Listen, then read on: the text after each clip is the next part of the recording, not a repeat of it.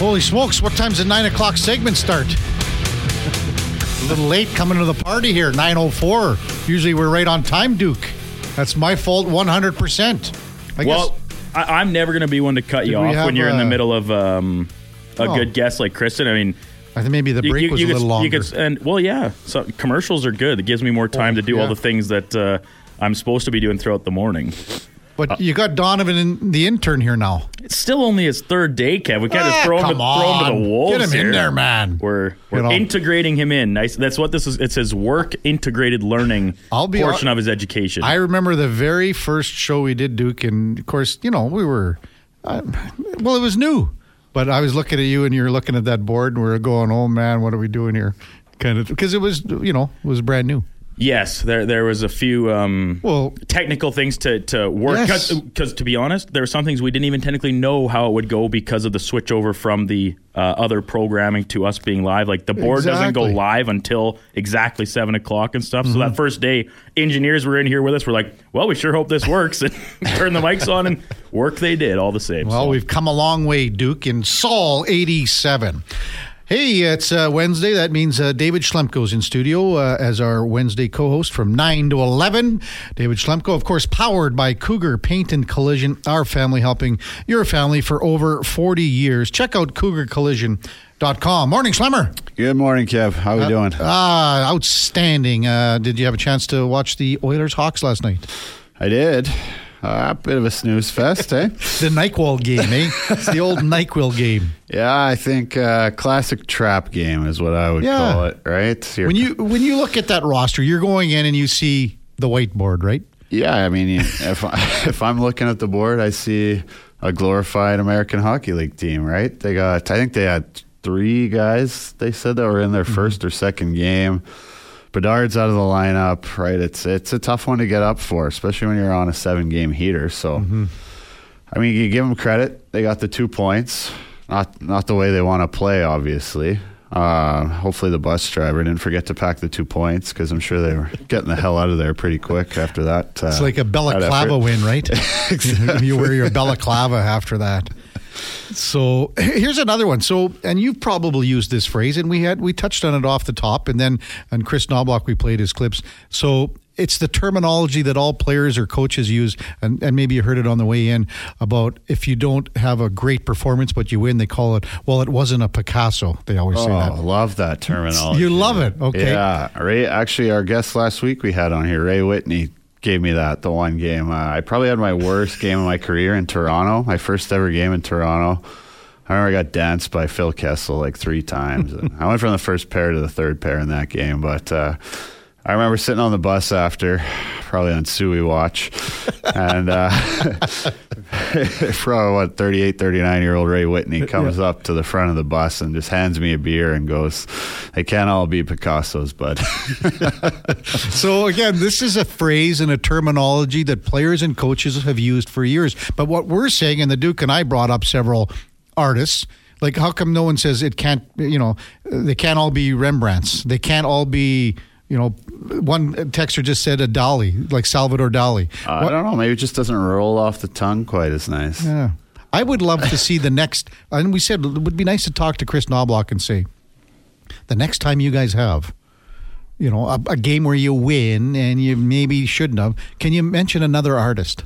Just to give another artist some, just some props, some credit. I like. Uh, I listened to Knoblauch's interview coming in here, driving in this morning. Though I liked some of his points, um, especially giving credit to the Hawks because they played hard. They did. I mean, especially having all those young guys in their first or second game. I don't know if you've ever been to a game in Chicago, but that the anthem and, uh, when they're cheering and you know it was full in there. It's not usually full this year, probably to watch McDavid and Draisaitl, but that that gets the hair on the back of your neck standing up. Like I guarantee you, those kids were raring to go and, and they did a good job. They played hard. They defended well. Um, they were always inside, D side, and you know for most of the night, I thought besides the McDavid line, the Oilers were happy to just play that perimeter game. Uh, ju- and yeah. just hang on to the puck. And you saw the, the one instance that I, I thought about this the most is the Hawks really clogged up the neutral zone. That was their their plan all along. Yeah. About four, about five minutes left in the game. Darnell Nurse had the puck behind the net. I don't know if you remember this one. So he had the puck behind the net, and still, even down two on the Hawks aren't pressing. So we've talked about this a long time. Uh, why not flush anyone out? All right. So anyway, Darnell Nurse comes out and he tries to make a long 100 foot pass. I am assuming it would be just a pass that is chipped in Yeah. uh, to get past the defense. Tip to speed. Right. Yeah. So, having said that, Darnell Nurse could have he he came out behind the net and came out in the slot and tried that pass. He could have easily just went back behind the net again because the play wasn't there. He forced it, and I think the Hawks forced the Oilers into making a lot of plays they didn't want to make. Yeah, I'd agree with that. Especially in the neutral zone, they did do a good job of clogging it up. Uh, coming out of the D zone, I I'm getting really sick of watching the Oilers defensemen rim pucks. Honestly, I mean, every time they talk to Paul Coffey or they talk to the D, they're talking about, oh, he wants us to make plays. He wants us to make plays. I'm watching the first period and there's no plays being made. So I started keeping my own little stats for the first period of how many tape to tape breakout passes the Oilers defenseman made. And there were two. Yeah. Darnell, Darnell especially loves to rim the puck.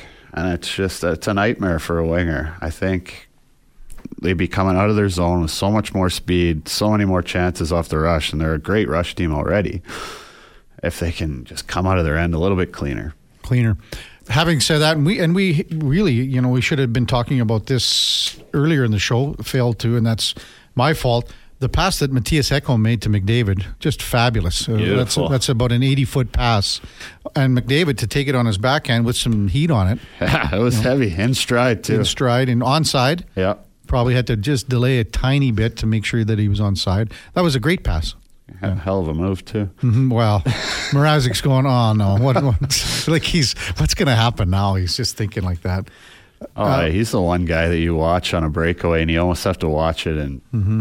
a slow motion on the replay to see what he does. His hands are so quick. You did mention, uh, and we got a text in from uh, EL Nate. Again, I always want to say EI Nate, employ, Employment Insurance Nate. Uh, Chicago is actually third in the league in attendance uh, this year, believe it or not. Uh, he's going to be down there in February. He says tickets are pricey. But when you were talking about the anthem, I follow, uh, you know, I've seen lots of games in Chicago, been in Chicago for a lot of Oilers games. I thought that anthem last night was probably one of the lowest uh, as far as decibel goes and fans getting that, it. I thought that too. I Did you? noticed Yeah. they weren't all clapping when Yeah. they were when they were showing it. Yeah, Because I was weird. sitting with uh, the great Laura Baker, and she's like, she didn't like old corny Cornelius uh, guy, or Cornelson, doing the anthem. She goes, I don't like this guy. And I go, well, he's pretty popular in Chicago. He's a legend. And normally, when the anthem gets going, the people are going pretty, pretty Oh, yeah. bizarro world. By the end of it, it's usually really loud. But it was, and I'm surprised they're third in attendance, So It's a big building. Maybe, And Bedard. Maybe it looks a little bit Yeah. emptier sometimes. and Connor Bedard, he's going to be out six to eight weeks. That- and that's our- gonna hurt. Our, our Connor Halley says, so who's going to go to the All Star game for Chicago now? You know who I really like is that Vlasic D. He's a Oh, really good young. D man. You know, it's funny. Again, we we talked to Troy Murray yesterday. He was on the show again with Grant Fuhrer. Troy Murray, the last time the Hawks were here, he said, and Troy Murray's the Chicago Blackhawks radio analyst. Keep an eye on Vlasic. And when the Hawks were here, I felt he was the best defenseman on the ice in Edmonton. I thought his play wasn't as good last night. Uh, I thought he was still really good in the first last night. Yeah. made some good plays.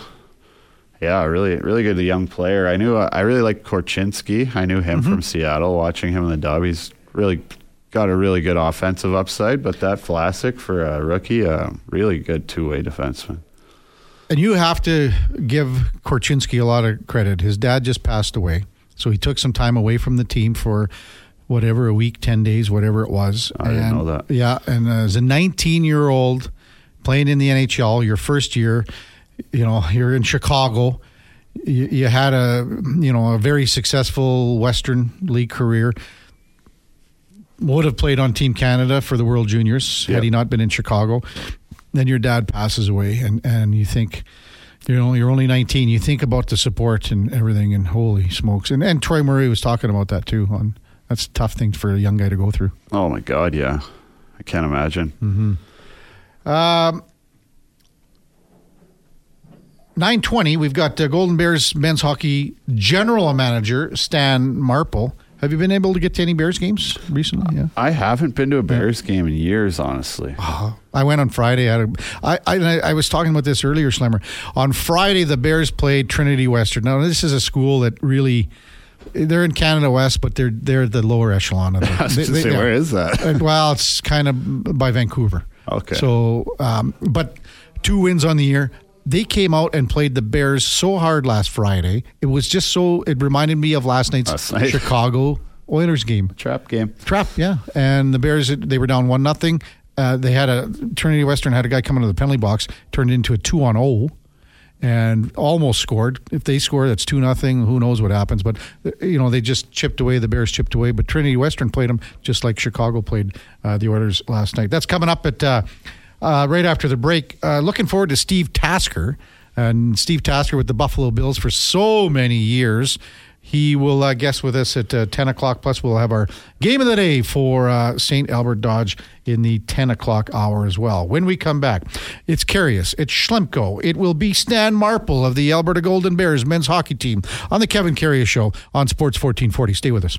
All right, welcome back to the big program. 920 in Edmonton. Chilly day, chilly week coming up. Minus 23 when we woke up this morning. It's going to stay about minus 23 for the rest of the day. Minus 29 for a low tonight.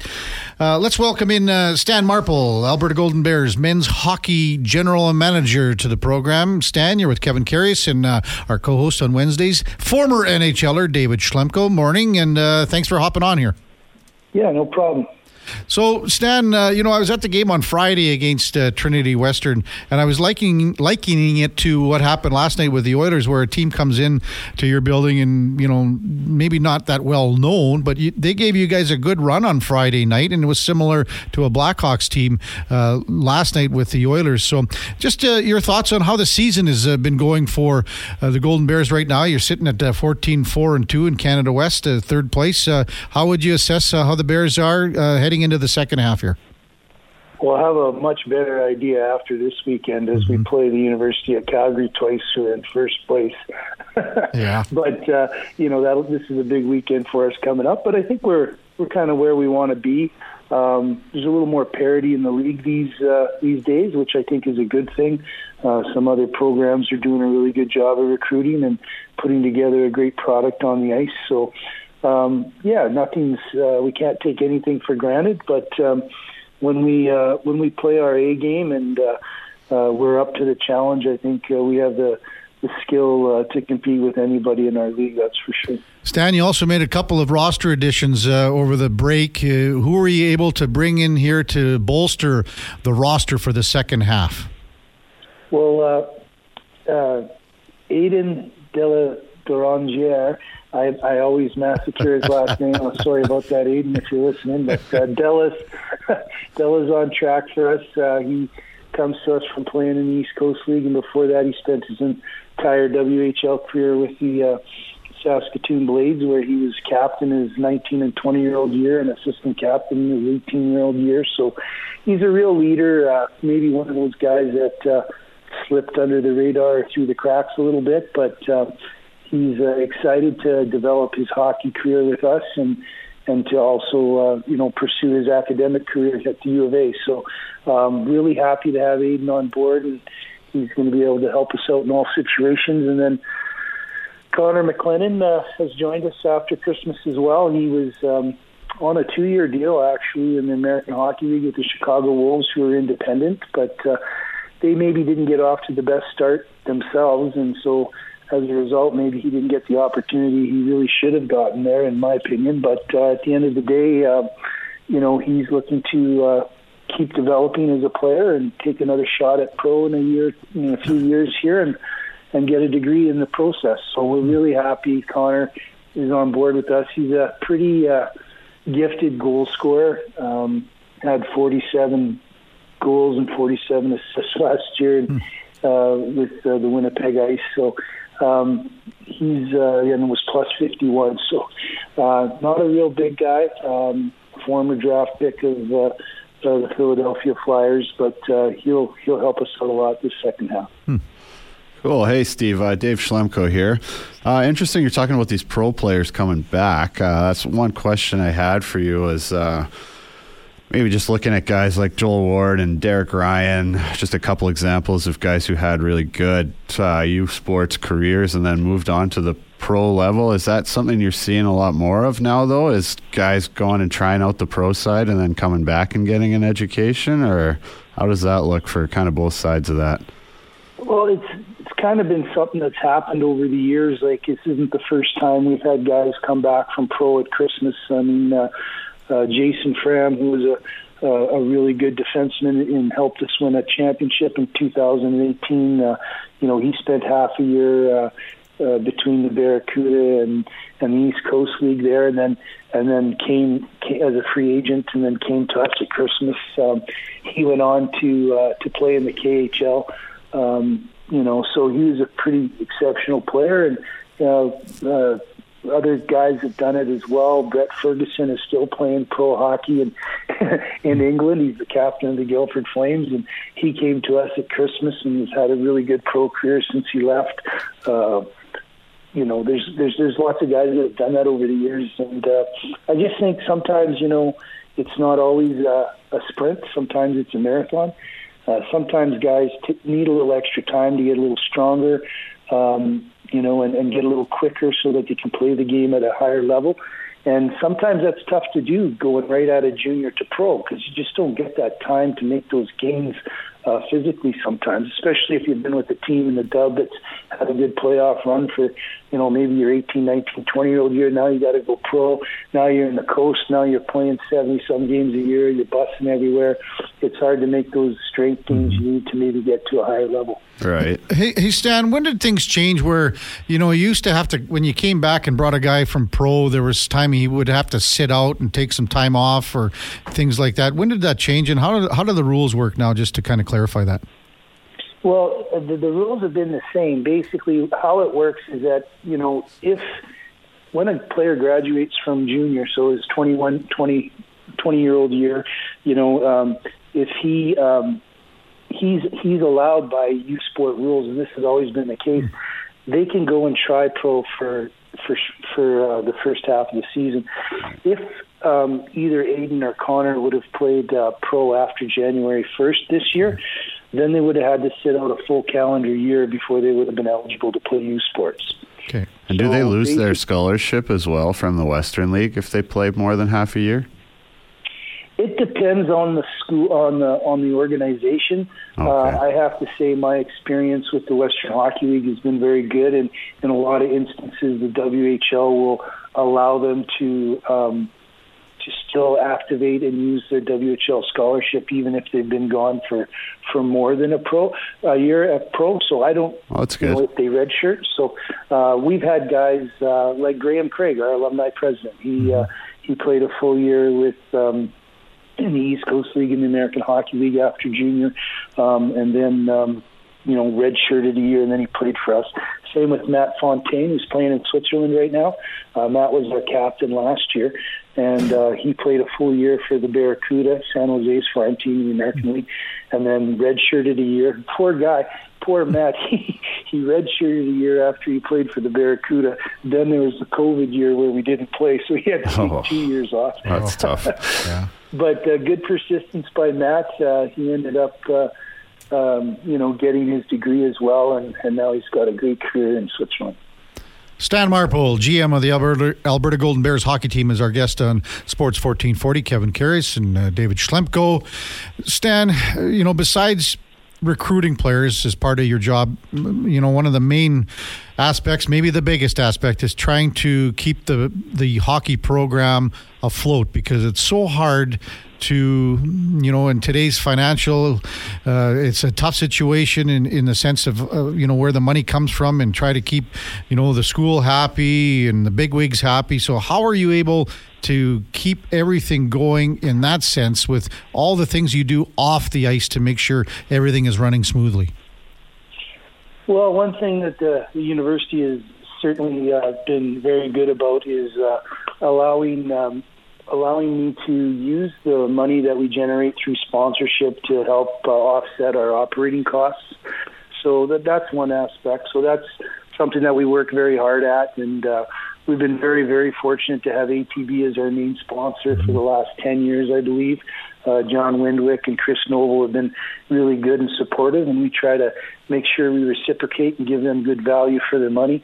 Um, we also have, you know, some some of our alumni does a great job. They they run a casino every 18 months, and um, a big thank you and shout out to Al Prokop out at uh, Blackhawk for allowing us to use his awesome golf course to raise funds uh, in the summertime through our golf tournament. So that's another big fundraiser we do. Um, you know, we have 50-50s at the game, which help out a little bit and help pay for tutors for the guys through our alumni.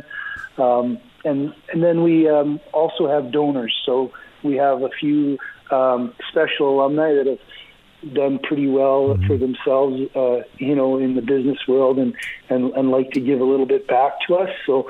Um, you know, we also we run a hockey school at the River Cree. We're doing three weeks this year out at the River Cree. So, uh, Coach Herbers uh, does a great job of leading uh, our assistant coaches and some of our players who who uh, really enjoy giving some quality instructions to the kids during the summertime. So we got three weeks of that going on, and uh, yeah, so between all those different kind of revenue streams, uh, and obviously the support we get from the university, which we really appreciate, um, it allows us to uh, to be competitive and to try to go out there and uh, put together a team that's in the top ten in Canada mm-hmm. each year.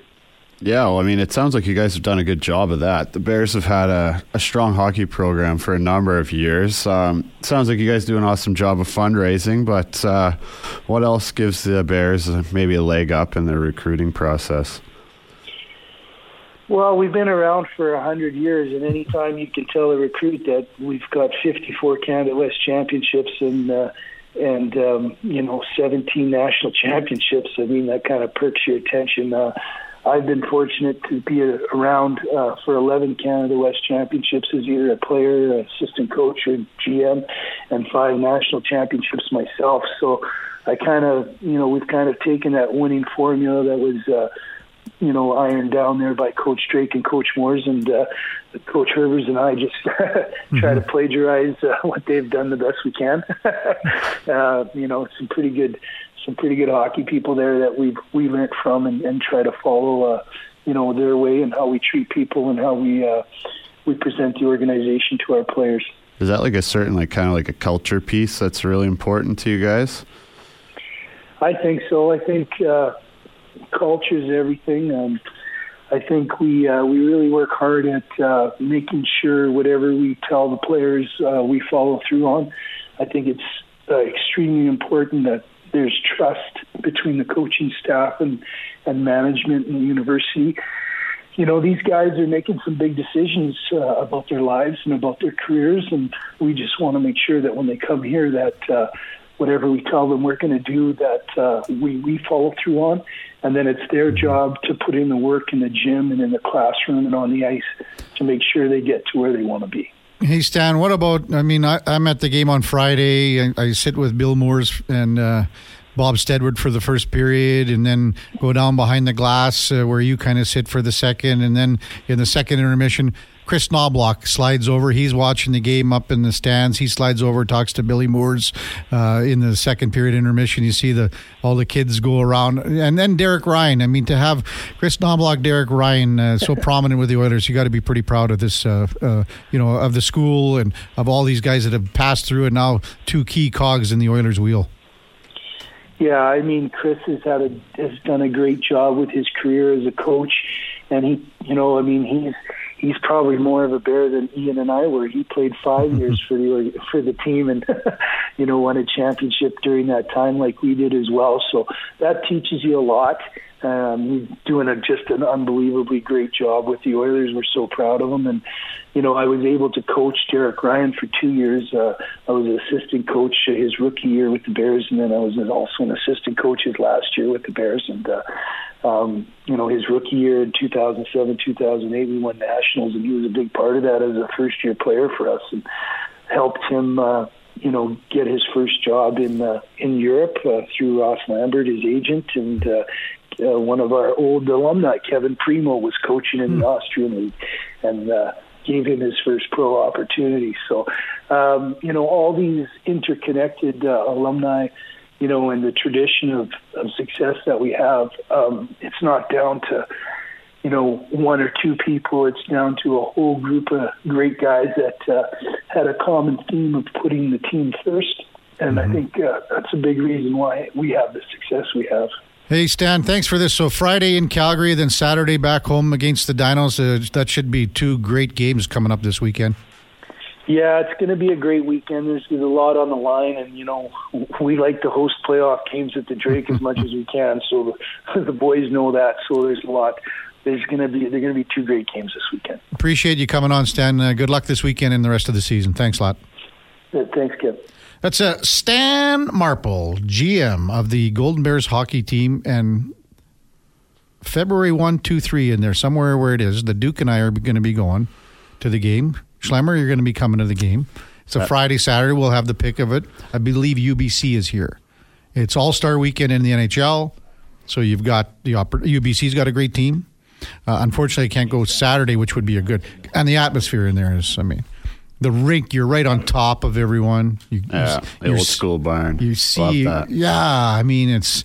I mean, now they have the scoreboard in there too. You can see replays and things like that. It's at, at the far end, but just the the atmosphere. The Duke has been to many games and been a been a big part of the uh, beer snake pyramid. How many? how many were you? Uh, that wasn't a thing when I went there. Really? That that started kind of at the end of my uh, time at the U of A, and even when I was still living in the area, and like went to games more sparingly. It had started, but by that point, I wasn't going to the games to get uh, get crooked. I, I oh, come like, on, Duke. My my my first so much three, my first three four years going to the game. Oh yeah, like I was uh, as many as they would sell me. That's how many I was drinking. But that was kind of before the beer pyramid thing was really a a, a staple yeah. at the Drake.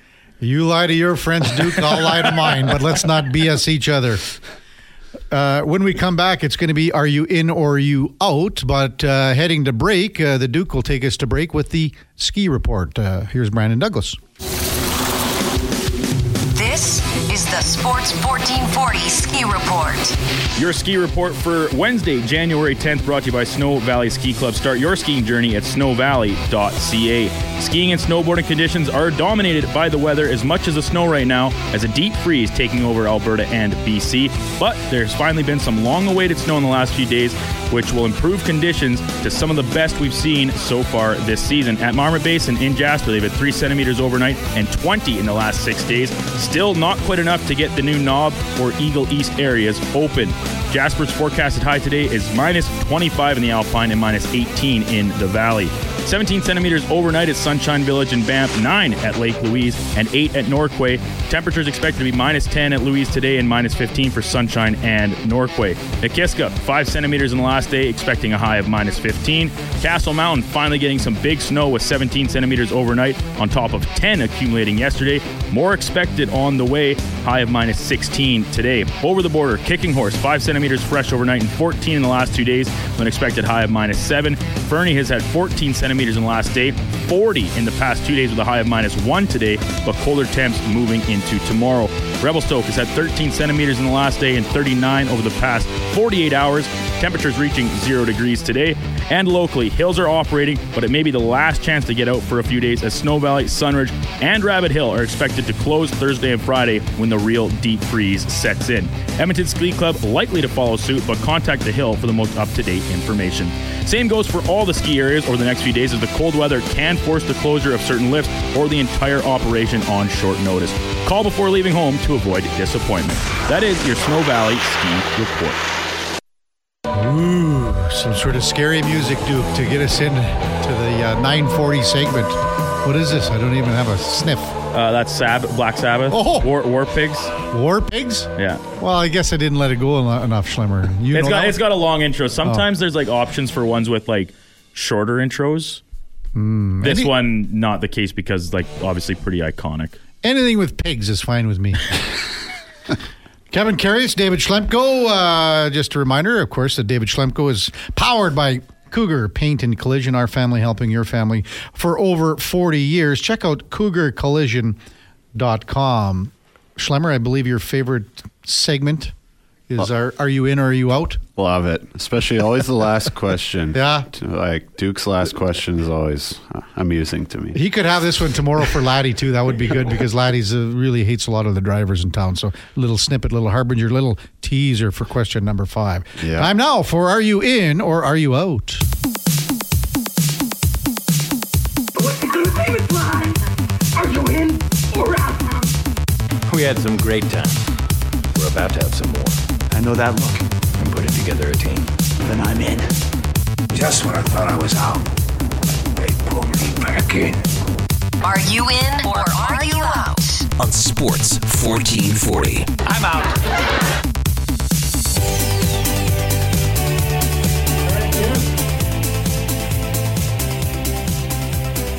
All right, gentlemen, fresh list of uh, questions for you, fresh off the Oilers' eighth win in a row. And uh, no, it was not pretty. No, it's probably not the way that a lot of fans wanted to see. But uh, despite what fans had to say uh, in the locker room, the players themselves don't necessarily look at it that way. A win is a win. And in a league like the NHL, you'll take them any way they come. You want to go first on this, Schlemmer? Sure, I'll go first Okay. on this one. I am in on this one with an asterisk. um, a win's definitely a win. A win's a win's a win. Two points is two points. The only thing that I'm going to add in there is The asterisk. the asterisk. If you're trending in the wrong way, Ah. then it's it can be a red flag. But I thought that Knoblauch's interview, he touched on it perfectly. He said if we were coming into this game kind of going the wrong way, I'd be worried. But we've been playing really well, and right now this is a one-off, so we'll take the win. Oh, I'm going to have an asterisk on this one too. Everybody's doing it. Yeah, I know exactly. So I, I'll go. I'm in on this one just because it's so hard to win at the professional level and in, in any level. It's hard to pick up a victory. So there's an old saying: never critique wins. Having said that, every coach critiques a win. Every player, if things don't go well, critiques that win because they know they have to be better. And the Oilers know they have to be much, much better tomorrow night in Detroit. And this is a chance to win nine in a row. It's only happened a couple of times in franchise history. So big big deal with the asterisk that you mentioned, Schlemmer. But I think it sounds the alarm bell. Yeah. What happened last night? So never critique wins, but be aware of what's been going on here. Even you can go back to the the Ottawa game. So again, it's that trend. Are you happy exactly with where you are? Probably not. So we'll see what happens tomorrow in Detroit. Probably be some video. Mm-hmm. Day off today, so maybe just video. I don't know. Yeah, probably. Alrighty, number two, uh, just under two months away from the NHL trade deadline. Lots of banter starting to float about, especially after the uh, Cutter Gauthier, Jamie Drysdale trade the other day. Trevor Zegras' name now floating about, kind of getting the uh, trade season in motion. And uh, for the Oilers, their brass's shopping list should include, in this order, top to bottom, a third line center, a top four defenseman, and a veteran backup goalie who has starting experience. I kind of like it, Duke. Uh, so I'm going to say I am in on this. A third line center is almost a must uh, with the way things are going right now. If you are going to keep Ryan McLeod second LW, if he stays there, you need someone else on that third line. There isn't enough depth for a long playoff push. There's not enough size right now on the bottom six. You know, there was a guy last night that played for Chicago, uh, Blackwell, was buzzing around pretty well but he's just too small for the Oilers. He's like five seven, five eight. Doesn't bring enough size. Uh, I wouldn't say a top four defenseman is needed because those things don't grow on trees. And I think you're kind of happy with where the the defense core sits. You can never have enough depth to find a top four defenseman. Though you're gonna have to give up an awful lot, and then you have to kind of see how things weigh out and play out with the backup goaltender. Stuart Skinner's playing great if Cal Pickard can continue, again, it gives the Oilers a chance to wait, uh, gives Ken Holland some time, buys him some time. I can see Cal Pickard playing every Thursday this month, uh, but I like this, so I'm going to agree in the order of your list, so I'm in on this one. All right, just for fun, I'm right. gonna play devil's advocate here. Love it. I'm out on this one. Um, I think Cal Pickard is a veteran backup goalie with starting experience. Um, I I think a defenseman is what they need more than a third line center right now. I think going deep in the playoffs. I love Evan Bouchard's offensive capability, but I think if they bring in a steady top four guy, and like you said, they don't grow on trees, I don't know how they're going to do it or what they'd have to give up. But if you could, and I know Bouchard plays well with Ekholm, but if you're going deep in the playoffs, I just don't trust Evan's desperation in the D zone quite enough. So I think you slide him into the third pair with Kulak, maybe spot Desharnais in and out. I think that solidifies a lot of things. Third line center, I think we could use one too, but I think uh, a, a good solid D man is would be my first on my shopping list. All right.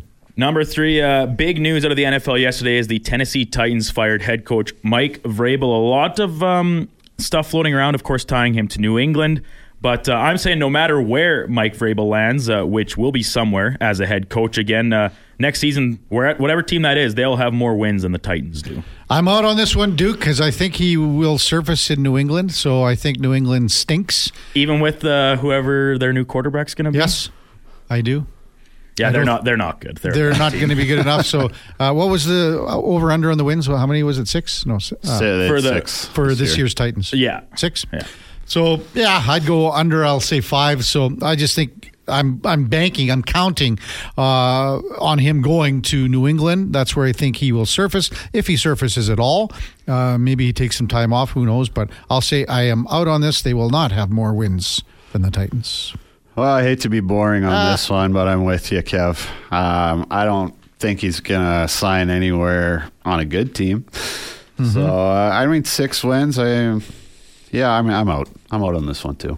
Because, like, keep in mind, the Titans are also terrible. And I think their win total this year was buoyed by the fact they were still coached by Mike Vrabel, who, in my opinion, is one of the best coaches in the league. And, and we had this on earlier this year. I can't remember when, how far back it was, but in the midst of the Titans having a bad season, I said Vrabel would have more success wherever he goes after his time in Tennessee. And this is a guy who's been to an AFC championship game as a head coach already.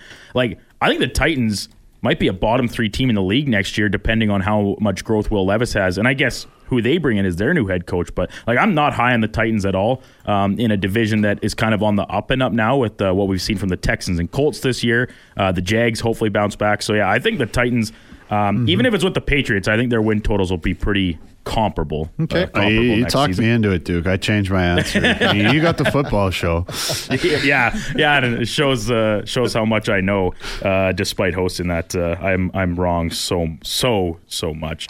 Um, coaches getting fired up. We heard uh, Connor McDavid and Kris Knoblauch talk a little bit about the over or the uh, offside call and their disagreement with it. But the bigger story was uh, Raptors head coach Darko uh, Rajakovic. Is that how- Rajakovic. Rajakovic. Rajakovic. Um, absolutely laying into the media uh, on uh, um, about the referees and the foul calls in the Raptors game against the Lakers last night. Um, in my opinion, I'm saying this uh, acts like this galvanize a team when coaches stand up for their players and kind of have their back when talking to the media, whether it's against the league, referees, or maybe even the other team. Pretty easy one. I think we're both going to be in on this. It's just uh, it's it's just it happens. It it doesn't happen enough probably because guys. You know, you know you're going to get fined. You might be reprimanded somehow, but and we're gonna. Did you hear Rajakovic? Uh, No, I didn't. Okay, so we're, we'll play that again. I- It's worth playing again. We'll play it in the 1040 hour for Schlemmer or the 1040 segment. Uh, yeah, I think so. Why don't we do that? Yeah, we'll, we'll- it's worth playing one more time. Yeah. Once we get you know through Steve Tasker and our, our game of the day in the 10 o'clock hour, you'll go. This is unbelievable. This is it's one of the best ones. Yeah? That you can say last night. So I, I just love it when coaches do this and go off the handle, and uh, especially when they can give it to the officials a little bit. So I'm in on this. It, it, it does bring a team together when you have their back. Yeah, I'm 100% in on this too.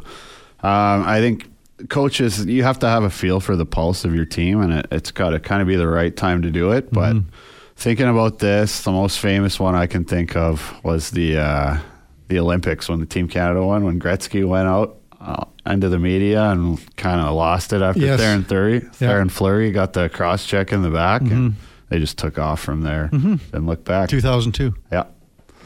if coaches do it too much, It can does it does it lose it off. does it lose its value in terms its of boosting the team? Yeah, it'll Oh, lose its 100%. cachet. So you have to pick and choose your spots. But I think players can tell when a coach doesn't command Yeah, respect. yeah, if- if right? it's You're gonna get genuine or walked not. all over. Yeah. Yeah.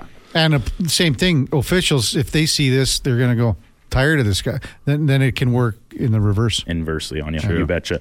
Uh, and finally, steering away from the world of sports, uh, winter has finally arrived here in the capital region and mostly across the provinces. Lots of snow, temperatures dropping. And in my uh, three-hour trek from the West End down to South South Edmonton and back yesterday afternoon, uh, to obtain a driver's license in Alberta, you have to be required to take your road test between December 1st and March 31st. You know, I, could- I, you go ahead, Schlemmer. Yeah, Hundred percent. 100%. I love this.